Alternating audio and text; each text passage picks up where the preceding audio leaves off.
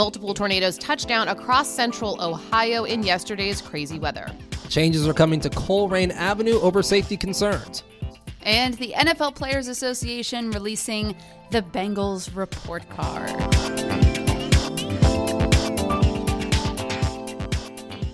Five on five in five. It is Thursday, February 29th, something you only get to say every four years because it is Leap Day. Kelly, Megan, and Steven here with you once again for the podcast.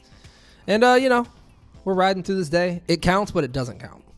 I, I'm down for it not counting for me because it's just not my best day.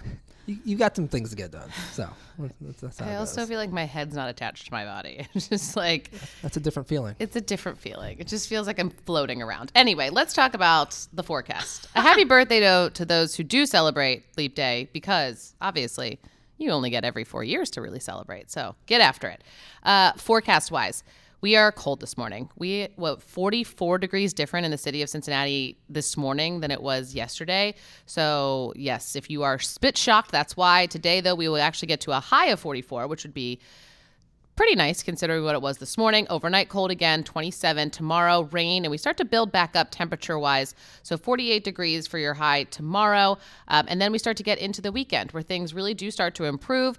Um, Saturday, we're going to be mostly cloudy, but more mild, around 58 degrees. And then Sunday looking even better, a little more sunshine potentially, and a high of 67. So let's go. Weekend.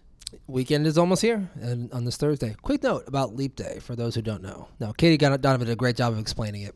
Going around the Earth, it takes 365 days plus six hours to go around the sun. Six plus six plus six plus six. Yeah, what do you do with those six hours? It adds up to a new day every four years. So, for those of you at home, that's your Jeopardy question. Well, you want to know something, Stephen? Every 2,000 years, we forego a leap day We do. so that we can readjust because it's not quite six hours. It's not. I need to readjust more than every 2,000 years. I need to readjust like three times a week. I don't know what to say to that, but Kelly's going to adjust uh, every three days, not every 2,000 years like the uh, Leap Day. But there we go. See, Hopefully, today's the day you can readjust. Kelly, we Me- love you. Me too. All right, five on five and five. Let's get into the headlines. First up, it was uh, something we've been following for all day yesterday morning, but we finally got to see the damage that those tornadoes caused. right. And it only validates what the concern was yesterday Absolutely. morning is that there were tornadoes possible. We had the severe weather come through. We very much lucked out in our specific region, but very close by. A lot of people went through uh, some scary stuff. So there were tornadoes, five in total that touched down. Uh, one in Clark County touched down Wednesday morning. The National Weather Service confirming the five tornadoes touched down mostly along the I 70 corridor. And it was as people were sleeping, which is very scary. So down trees, branches, debris, all around the homes there. A neighbor we spoke with says his family woke up to their ceiling crashing down on them. Their roof was ripped away and most of the walls gone. So that is a wild thing to wake up to. Uh, much of that home structure is destroyed. So listen, there was no death. Thank goodness. And that points to why these alerts are so important. It did allow people enough time to get to safe places. Uh, but yeah, definitely a scary situation and glad that everyone is going to be okay. Yeah, and you mentioned it. Have a way to get alerts, whether it's Mm-hmm. a well charged phone, whether it's a weather radio. We are on the cusp of severe weather season where we'll be talking about this more and more. So just uh, take those few moments to make sure you are prepared. Next up, Colerain Avenue has seen a lot of uh, really bad things happening with pedestrians, with cars, and they're hoping to make some changes. Yeah, and this is actually both the state and local officials doing this to hopefully make this very busy stretch of road in the region even safer for pedestrians. You know, crash numbers are spiking along portions of Colerain Avenue, and some of them are turning deadly. So, this is, by the way, the area between West Galbraith and just south of the Ronald Reagan. Over the last year, we've told you about a number of accidents, many involving pedestrians on that part of Colerain Avenue. And just last month, a 69 year old woman was killed after being hit by a car between Banning and Galbraith. In November, a 33 year old woman was hit and killed in that same area as well. And so uh, today, Colerain Township Police and ODOT leaders say that they're going to be working together to try and fix this very dangerous trend. Um, neither Colerain Township Police or ODOT would specifically tell us what this plan or would involve, what the specifics of it would be, but we're expecting to hear much more details about that this afternoon at about 1:30. Next up, going overseas, it was breaking news during our morning show a devastating airstrike in the Middle East. Gaza health officials say an apparent Israeli strike on a crowd waiting for humanitarian aid has killed and wounded dozens. This is happening at the Shifa hospital there in Gaza. The health ministry says at least 70 people are dead, 280 more were injured. Those numbers uh, could change or likely to change in the coming hours. Hospital officials could not give a precise total at the time. The ministry says more than 30,000 Palestinians have been killed since the start of the war. Back here at home, it is Commitment 2024, and it is an election that we will be following all the way till November, but the Supreme Court is now stepping in. I'm sure November and beyond. Let's talk about the case. So, the U.S. Supreme Court preparing to weigh in on another legal battle for Donald Trump. This time, the court will decide whether presidential immunity protects him from prosecution. Now, Trump has long argued he is immune from any election interference charges, saying the president would be prosecuted by the opposing party as soon as that person left office. The High Court will hear the case in April until a decision is made. Trump's election interference trial is on hold. Yes, a lot of people will be uh, waiting to see what the outcome of that is.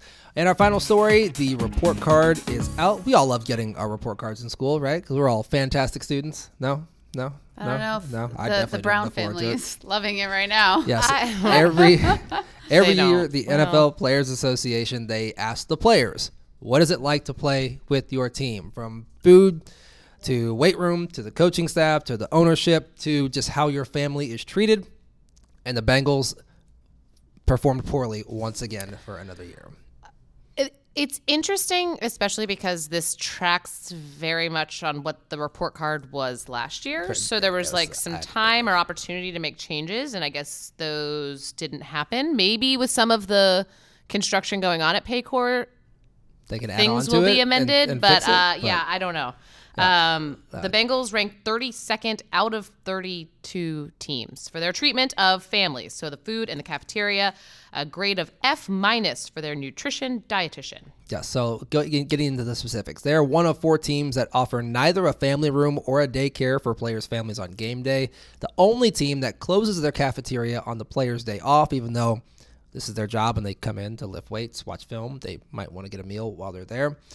They did begin providing meals on Wednesdays this year, but they're one of two teams in the league that don't provide three meals a day each day for the players. Locker room, it's an issue. It's getting fixed. It's under construction right now. But the fact that you don't have a space for families It's and And daycare, kids. It's unacceptable.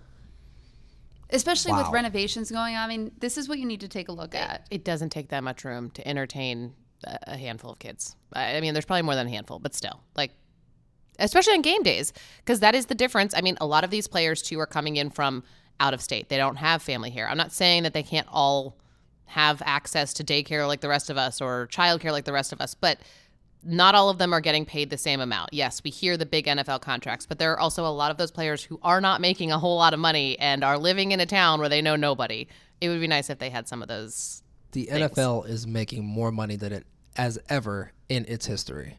And the Bengals and every other team, they get a $300 million check every single year. Take care of your players and their families. This is not hard. Absolutely. You know, did we mention the locker room?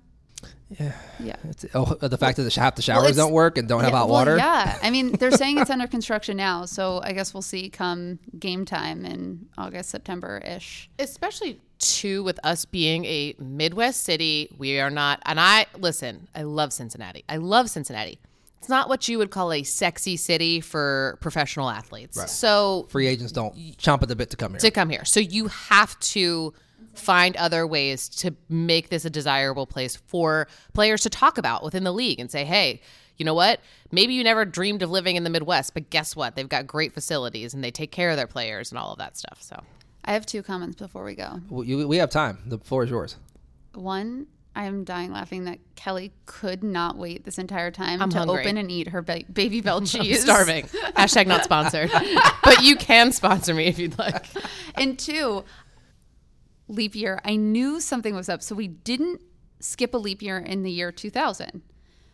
But the rule is is that if the year is divisible by 100, but not 400, it will skip a yeep leap, yeep leap year. yeep so year. they had skipped a leap year in 1700, 1800, 1900, not year 2000. We will skip a ye- leap year in year 2100, but not 2400. Does that make sense? because it's not divisible by. Exactly. You That's literally started with divisible, and I was like, She checked out. Yeah. But that's and- interesting. I'm, in, Oh, I'm no. intrigued by what you I mean, said. I'm I just don't know that I. you. Yeah, Dr. Tyson had a whole podcast on that, and I'm sure you listened to it just like I did. Yeah. High five, high five in the podcast. Because you know this was back in 2016 that I listened to it. Yeah, it was- Isn't that crazy? Why did we do this? It, it re-aired like three months ago. Oh, okay. There you go. Love to it. again. So yeah, that's great. That's great. Oh yeah, so uh, we went on a tangent there, which is fine, but we'll do it again on a Friday. How about that? I love that. Yeah.